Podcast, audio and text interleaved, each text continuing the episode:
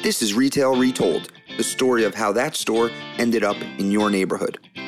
I'm your host, Chris Ressa, and I invite you to join my conversation with some of the retail industry's biggest influencers.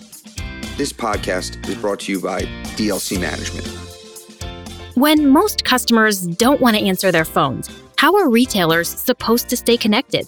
Avoiding spam filters in email and even phone calls requires more time than anyone has time for.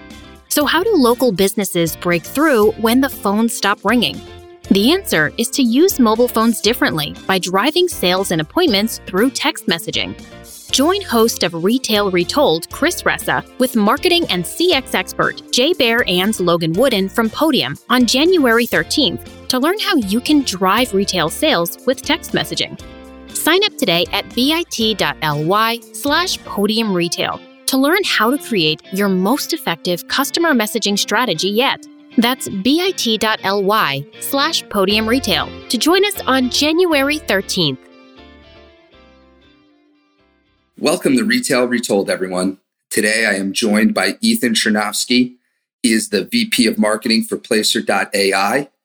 I am really excited for him to be here. We're going to be talking about the top five foot traffic trends in 2021 and give you some insight of what trends might be like in 2022. Welcome to the show, Ethan.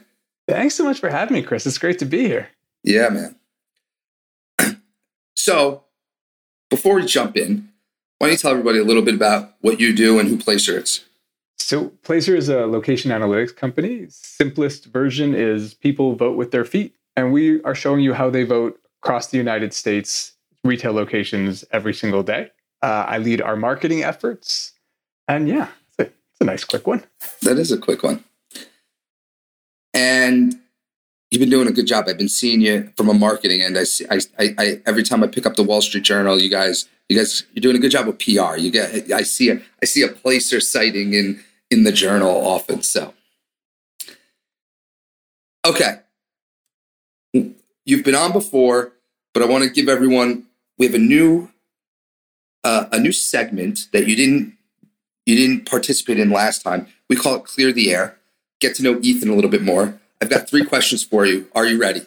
Oh, I'm ready. All right. Question one: When's the last time you did something for the first time? Oh, something real for the first time in June. Okay. What'd you do? I, I did a woodworking class. Oh. I made a pl- I made a planter it was it was a not successful, but it was new. Are you going to continue with this woodworking hobby? Oh no, I did it once and that was it. that was it. That was it. That's really cool. It's can you appreciate that it's a skill though, for sure. Oh, anybody who can make a straight line with a saw to me is like a, a superhero. Touche. Okay. Question 2. And it can't be woodworking. What is one skill you don't possess but wish you did? we do woodworking. I mean, so oh, I'll give you I'll give you two. I wish I could speak more languages, and I wish I was faster. I'm very slow at running. at running, like okay. hopefully, hopefully just at running. But I'm a very slow runner. Like it's too much. Like it's it's it's not fair. So let's let's go back to this running. Do you enjoy running?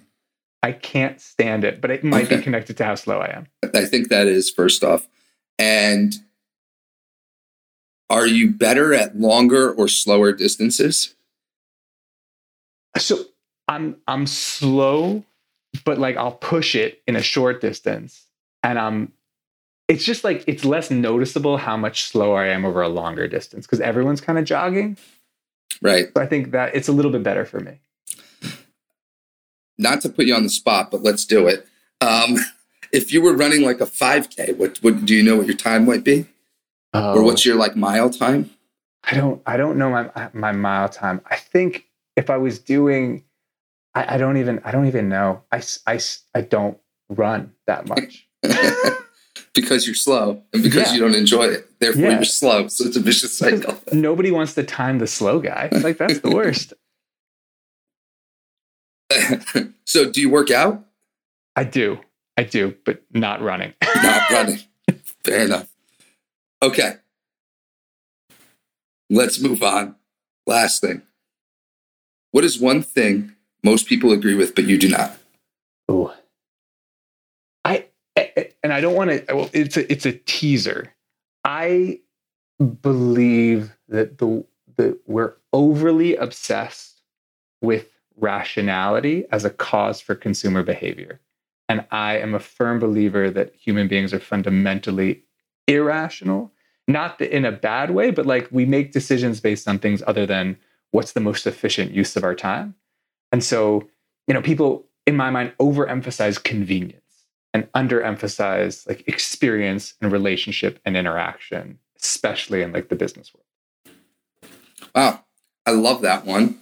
That's really, I, I like how you put that. I think people have been un, unpacking this in another set differently this e-commerce versus brick and mortar and and you said and uh, you, you didn't go there but but you did go to this convenience and you went to this place where I, I, I agree consumer behavior people don't always do what might seem rational to somebody else but but it, but for, they have their reasons as to why so it's a really interesting point okay we're going to jump in here everybody normally i will give everyone a little insight normally i would prep with the person and i would know what's coming I do not know what these trends are. So I'm going on the fly. I'm I'm right there with you, audience. So let's go. What's number five? What's the fifth hottest trend about foot traffic in 2021? Okay, so the, the fifth hottest trend is regressions, right? So we talk a lot about think companies that really impress us because they're growing really fast or that you know the warning lights are going off because they're declining really quickly. And that's normally you know quote unquote a very normal thing to do. And it makes a lot of sense because a company that's rising oh wow look they're growing. That's something important to note. And a company that's declining you know that also uh, it demands notice but in the current environment because of where we were there's a lot of companies that are going to decline or rise and the rise isn't necessarily oh my god look how incredible they are and the decline isn't necessarily we should be worried. And I'll give you an example on the decline side. The home improvement sector is down year over year in many cases in terms of visits and many other metrics. It's not because Home Depot and Lowe's are weaker than they were in the past. It's just because they saw such a uniquely intense surge the year prior that the decline is because you can't possibly sustain that. And they're far ahead of where they were in 2019 or 2018. And you know, on the flip side, look, AMC is rising, and oh my God, things are getting better month over month. That doesn't, they're not still not back at normal yet, though. So uh, regression is going to be a really important story uh, in terms of how we understand this last year and how we understand what's coming next. And it forces us to be much less reactive and much more focused on okay, I'm seeing something, but what's the wider context? a regression to the mean on both sides. 100%. Got it. And and for those they talk about this if one of my nerdy hobbies is fantasy football and we talk about they talk about positive regression. So as because when you think about regression, you always think decline, but there's they do this with touchdowns a lot, where someone will have positive regression and someone will have negative regression. So we're talking about regressing to the mean here. Uh, and is that, are you saying, or said differently, that we're getting on both sides back to normal? Yeah. There's outliers that are still doing interesting things or very surprising things. But yeah, uh, visits look a lot more like 2019 than they look like 2020. And when we think about the last six months, I'd say. And so we we are moving closer and closer to this place of normalcy. Even the declines that are caused by COVID surges are not as severe as they were even just a few months ago. That's really interesting insights. I guess what comes to mind first are there any outliers who saw a significant either positive or negative pickup that you see continuing the trend in that direction it's not going back to normal. This is a new normal for them. I, think grocery and wholesale, I'll even get more specific wholesale clubs. So Costco, Sam's Club, BJ's, the unique nature of their jumps and their business model means that it's likely much more sustainable because once I'm willing to go over and pay that cost to be part of the club, I, it has a very significant stickiness to us that makes me want to come back more and more, especially when they can kind of, you know, succeed in satisfying the demand that customers have. And so that's a space where the jumps that they took feel much more sustainable than mm. another sector that doesn't have that same model. That's a really good point. I hadn't thought of that, and I appreciate that. Okay, that's great. So regression. All right, that's the theme. What is the fourth? The fourth is this is the, the call that we gave earlier. I, I'm going to talk about convenience and at home being overrated. And what I mean by that, I'll give you give you an example. So convenience in the grocery space. Early stages of the pandemic, grocery delivery was all anyone wanted to talk about. We're never going to go to the grocery store again. We're just we're always going to why would we ever want to go? We we hate the grocery store, right?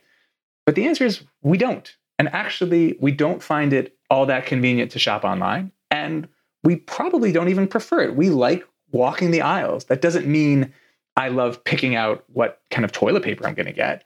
But it means that when it comes to buying cereal or meat or vegetables or what I'm going to cook for dinner that week, there's it's the grocery experience is a physical in-store experience that we enjoy. And we're proving that because those numbers are declining, even though we had this unique environment where we were kind of pushed to use it much more. And the other example, and I, I, I kind of like this one even more, is you know, Peloton, right? At the early stages of the pandemic, when gyms were getting hit hardest, we were obsessing over Peloton. And I never need to go to the gym again. I'm going to do everything in my house. Look, I too, I bought weights to have here in my home because I couldn't go to my gym as, as often as I was going or at all. And yet, as soon as we are able to go back to the gym, the numbers are surging for the wider fitness sector and for leading brands in the space. Peloton had a really rough Q3, and it's not because Peloton isn't amazing. It's because we like being social. We like going places. We like experiencing things. And even these elements that we might have complained about in the past, we're actually proving that we we enjoy them. So so true. Uh, the I'll give you one that you should check on that. So convenience is overrated. I love that little line. But so as it relates to the gym, I think it's interesting. So in my garage, I have a gym that's taken me years to build out because of all the equipment. I have mostly Rogue Fitness, which is top of the line stuff. And if you could honestly, I don't care what sport you were in, if you were training for the Olympics and you just and your and your and your non-sport specific training is done in my garage, you would be fine. I've got everything. Now, my wife still has her gym membership. And she still has her gym membership because part of going to the gym, she needs to get disconnected from the house. And the act of going to the gym is just as important as the workout itself for her. And so I think that that that was an interesting point where to me when she was like, I, I need to actually get in my car, drive to the gym and have the act of going to the gym for me to enjoy the workout as much as the workout is important so is the act of going to the gym and so i use my gym as much as possible because i've got this crazy gym in my house that's uh, like literally insane but um, there's something to be said for the act of going to the gym actually i also something that you should track i'm sure you do i i was a, a moderator on a panel and there was an F45 franchisee, which is like Orange Theory Fitness. And I asked him, is there anything that's changed in your business model because of the pandemic that you that you didn't expect or has changed forever? And, and he said something really simple, which is, I now have afternoon classes. I said, what do you mean? He goes, a lot of people, you know, who are working from home will now now want to have the ability to work out at lunch. So it's not that they're not going to the gym, just the time's different. They don't they're not forced in the morning or at night they can, you know, mosey on in the middle of the day and go to F45 and work out. I thought that was interesting and probably something you track. So we had this conversation. Interestingly enough, I was obsessed with this idea of like, what about consumer? I know we're going on a crazy tangent, but whatever. It's, it's a fun one.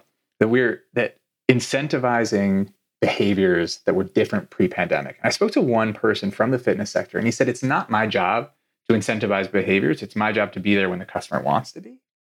But I still get this feeling of like, if I was running a grocery store and I saw that the people who are coming at 10 or 11 a.m. because they're working from home on a Tuesday are spending 55 minutes instead of 50 minutes in my store, and they're buying, you know, $10 more of goods because they have the time to think about what they want to cook and prepare, and it's less stressful.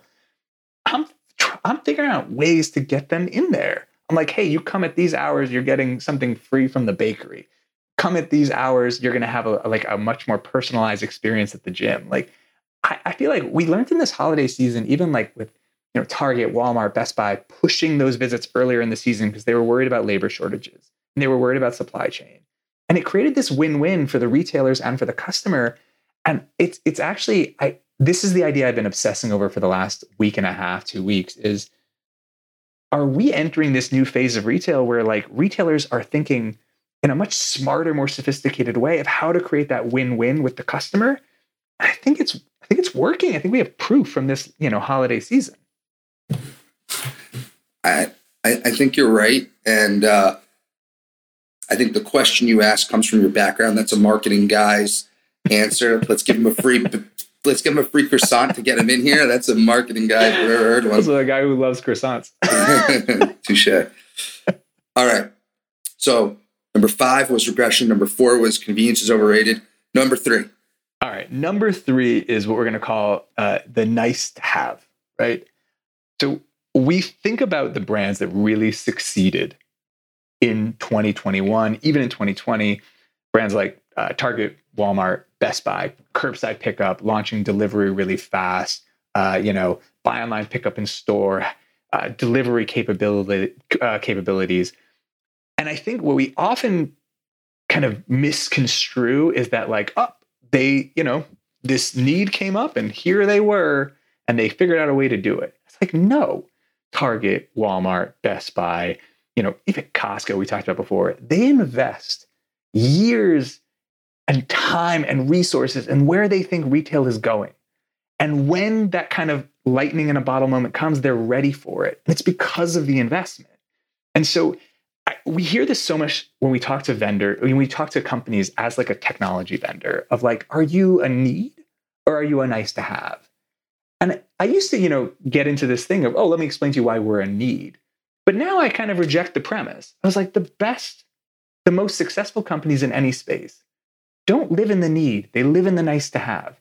They, they look at where the sector is going. Where are my competitors not gone yet? How do I get there faster? How do I create a better experience? And so I think seeing how quickly these brands were able to adapt and take advantage of this opportunity is going to push so many more to start really thinking ahead and utilizing new technologies and utilizing new approaches so that they can be ahead of it as the retail world continues to evolve. No one likes dealing with snow and ice, but wouldn't it be great to know that your commercial properties are being handled by a team who cares? US Snow Pros teams have the skill and experience to ensure your properties receive the correct service on time. Not only can you rest assured your properties are being serviced, but they will also update you throughout the process, leaving nothing to wonder. Getting your employees and patrons in and out of your properties safely during winter weather can be challenging. Call US Snow Pros at 609 332 3701 to see how they can help make a difference, or send an email to mike at ussnowpros.com.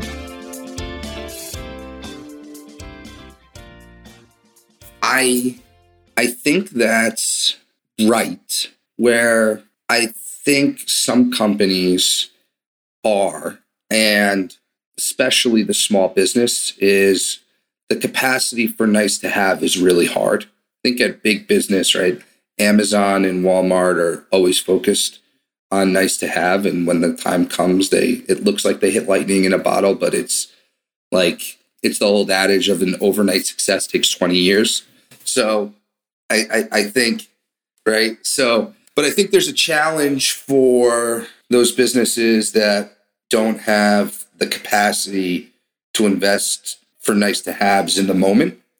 And look ahead, you let want me, to say something? Let me disagree, right? Go ahead. Because yeah. it doesn't have to be huge.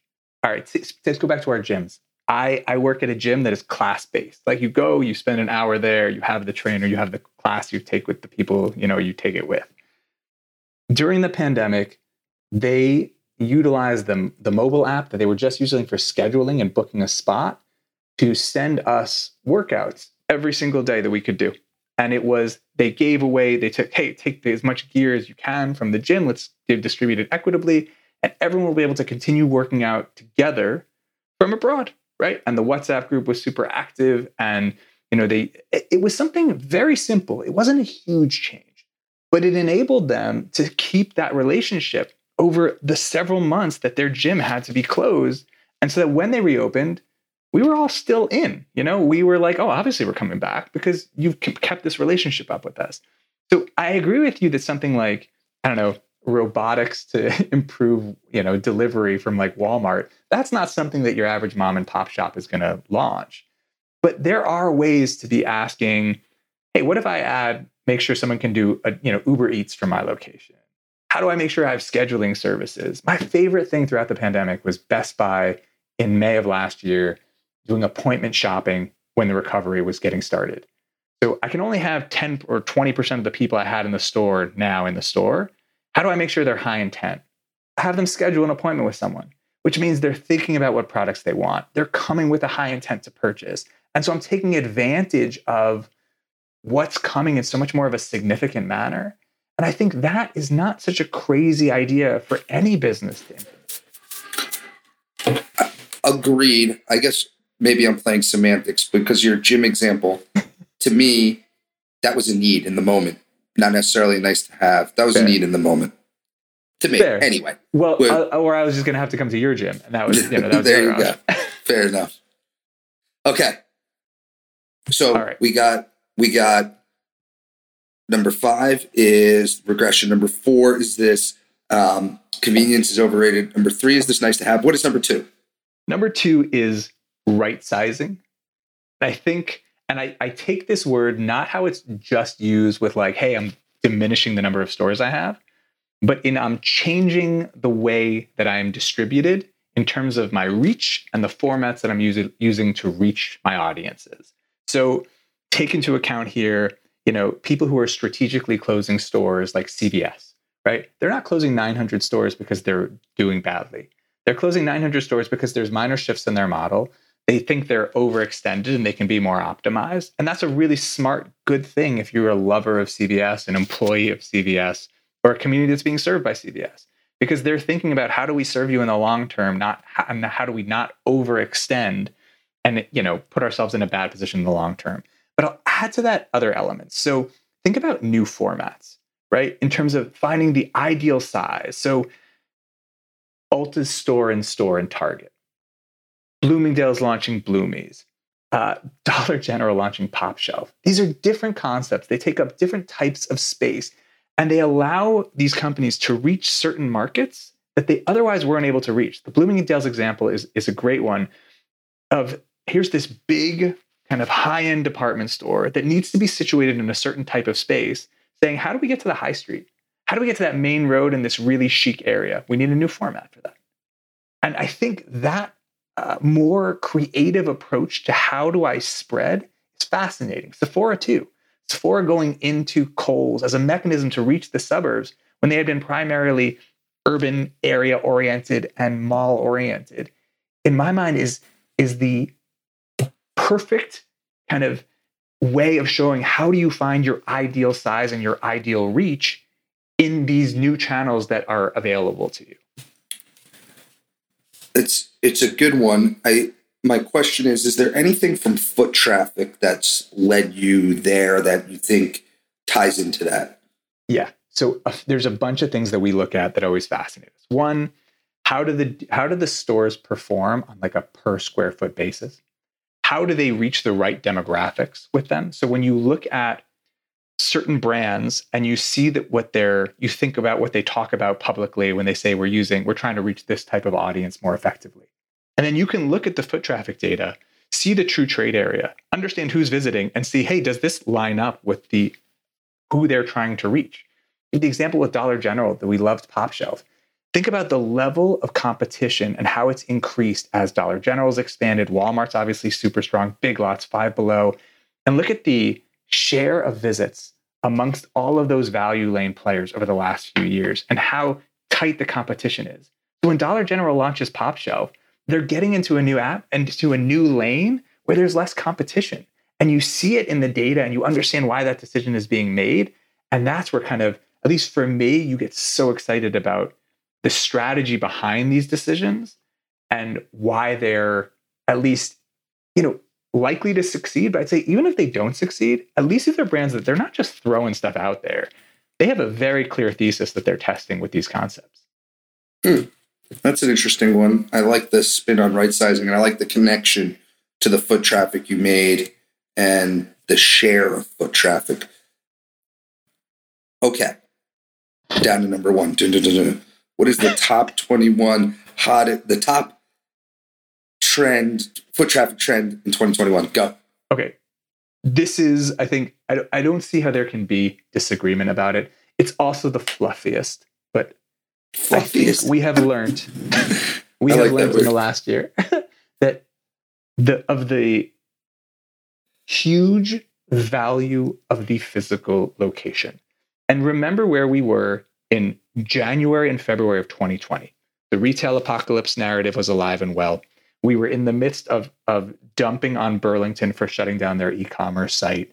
We were convinced that the world of physical retail was this slow dying entity. Malls were going to go away. You know, it was just this good luck brick and mortar retail.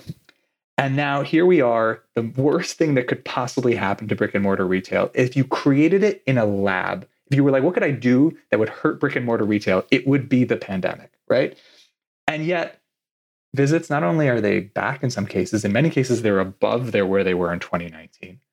We see brands that had been digitally native online only expanding at a rapid pace offline we're seeing the values of the store put on full display. So we talk about sales per square foot. We don't talk enough about how it lowers the cost of acquisition and how expensive it is getting to acquire users online. We don't talk enough about how important discovery is to the process, how important it is for lowering the cost of returns, lowering the cost of delivery, what it can do just for your overall brand awareness and the uplift, even in e commerce, from having a store in a specific area. So I think we're the last going from the extreme of where we were in terms of our perception of brick and mortar resale, and I say a very broad we, obviously, there's a lot of people who recognize this for a long time, and to see how quickly the pendulum has swung to actually, I don't even know if we are giving stores all the value they deserve, you know, and all the all the credit they deserve. That's a pretty monumental shift. And I don't think it's going anywhere. I think it's only going to be deepened as we use data and other technologies to make that full circle connection to show, hey, you know, the store you just opened, it's not just about the, the stuff you sell there, it's about all the ways it lowers your costs, raises your impact in other channels too. I said beautifully. I say it all the time. Uh, do you have the you know customer acquisition cost is insanely high. The for e-commerce only reverse logistics are a challenge. The discovery process is tough. Um, all these things, and so I think uh, it's a great point. I do have a question. If you looked, and I don't know if you look at this, just in general, all the foot traffic in America, 2021 at retail stores, is it higher than all the foot traffic in 2019? Do you know that stat?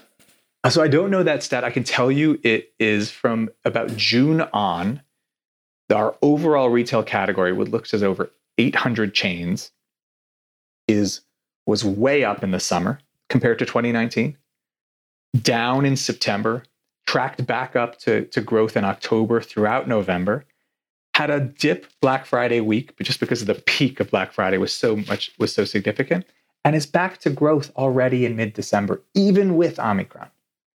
So I think when we take into about the early part of the year, and don't forget, like February was absolutely devastating because of the storms that were hitting Texas, what was happening in New York, where so many of these big chains have a large number of locations. So overall, it's I don't know if it's how it's going to actually end up, which year was stronger. But that second half of the year, I think retail was stronger in 2021 than it was in 2019. Okay. Well, this was terrific. I really appreciate it. Any other foot traffic trends you see in 2022 that we didn't talk about? Maybe didn't weren't intertwined in our top five of 2021. Oh, can we can we talk about one? Can we talk about the thing I like the least? Can we throw that in? Is that a weird one? yeah, one? let's do that. Yeah, let's go to the least one. I the I will give this this massive preface because there's really smart people who made this decision, and I don't want to like as if like they're not as if I know more than them or anything like that. Every there are so many decisions that don't end up working out that at the very least you look at and you're like, oh, I see, I see how you got to that decision. It makes sense how you got from point A to point B, even though it's not what I would have done. The splitting of online and offline into separate business units or businesses to me is the the the worst trend of 2021 and hopefully it won't be of 2022 but it it is it makes no sense to me i have yet to hear anyone give me a good reason why splitting them actually works from actually serving your customer in the best possible way and that is my that is the one negative trend that i will call out well i think play devil's advocate I, no I, someone has to i where I go is I can.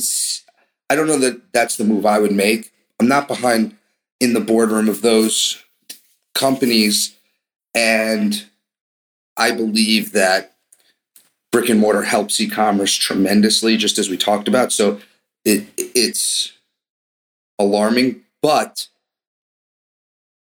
the math is simple for shareholders. And so I see how they get from point A to point B really simply. The math is the math is very simple, right? When you just look at it, I, I, don't remember the numbers off the top of my head, but I think like Saks online business is like 25% of the overall business, yet its its value is like this is the same or more as brick and mortar the brick and mortar. So to me, that makes a lot you you want you want to if you're trying to maximize value for your shareholders in the short term, it, it, there's definitely I can see how they get from point A to point B. But it's not all right. So I'll give you one of my favorite data points from a past life when I worked for an online data company. Is what percentage of people who visit Nike.com also visit Lululemon.com? Less than 10%. Okay. So of all the people who go less than 10% of people who go to Nike also go to Lululemon, which tells you in the time period of like, I think, I think we were looking at six months or even a year. It was a long time period, a long enough that you would expect. I mean, obviously, if I look for, you know, athleisure, you know, pants, I'm going to look for athleisure pants somewhere else too, right? They didn't. And it was the same across the board with other, you know, athleisure and athletic wear players. And what it told you was that discovery doesn't happen online. It, it obviously does, I'm exaggerating, but it, the biggest piece of the discovery process is in stores, it's in malls, it's watching television and deciding, oh my God, my favorite athlete is wearing X, you know? And I think if you want your online business to thrive, your offline business has to. Why is Nike expanding stores? And focusing those stores on an authentic, interesting Nike experience. Because they know if you walk in and you fall in love with the brand and you see the Jordan poster and the LeBron poster and you get caught up in the aura of what they're giving off, you're going to buy their products there. But more importantly, you're going to continue buying their products later on. And you, oh, you need a quick, uh, you need to, you know, get a new pair of shoes. You already know your size. You're feeling pretty good about it. You need a new pair of pants. All right, you already know you like them. Get a, get your re up at Nike.com. But it's understanding that kind of symbiosis that's so important. I would say, under normal circumstances, that would be a drop the mic comment. And I would have taken my mic and dropped it for you. However, let me play the devil's advocate I because because I think I think as I as I hear what you're saying because I think a lot of people in my industry are, are like I can't believe these companies are thinking about doing this right? After all the data that's out there supporting how, the importance of stores and these companies were stores first they know they know. If so that part I can appreciate with I can appreciate and I I I would like to see companies that are thinking about that keep these together because I think it's going to help both channels better. But again, I think it depends on what the end goal is. So let's talk about that for one second. If you bought a stock, okay, for I'm going to use round numbers. We'll use company A. You bought the stock, okay, and the stock was thirty dollars a share when you bought it. You've held it for five years, and it's two dollars a share for four and a half years. And now I'm showing you a path that you can exit right now at $40 a share.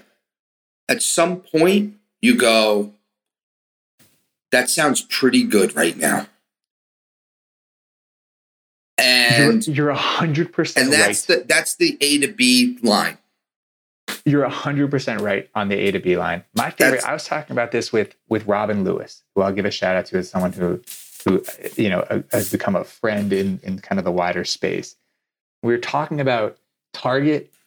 Target when they were at like the height of like everyone was down on Target, and their CEO steps in.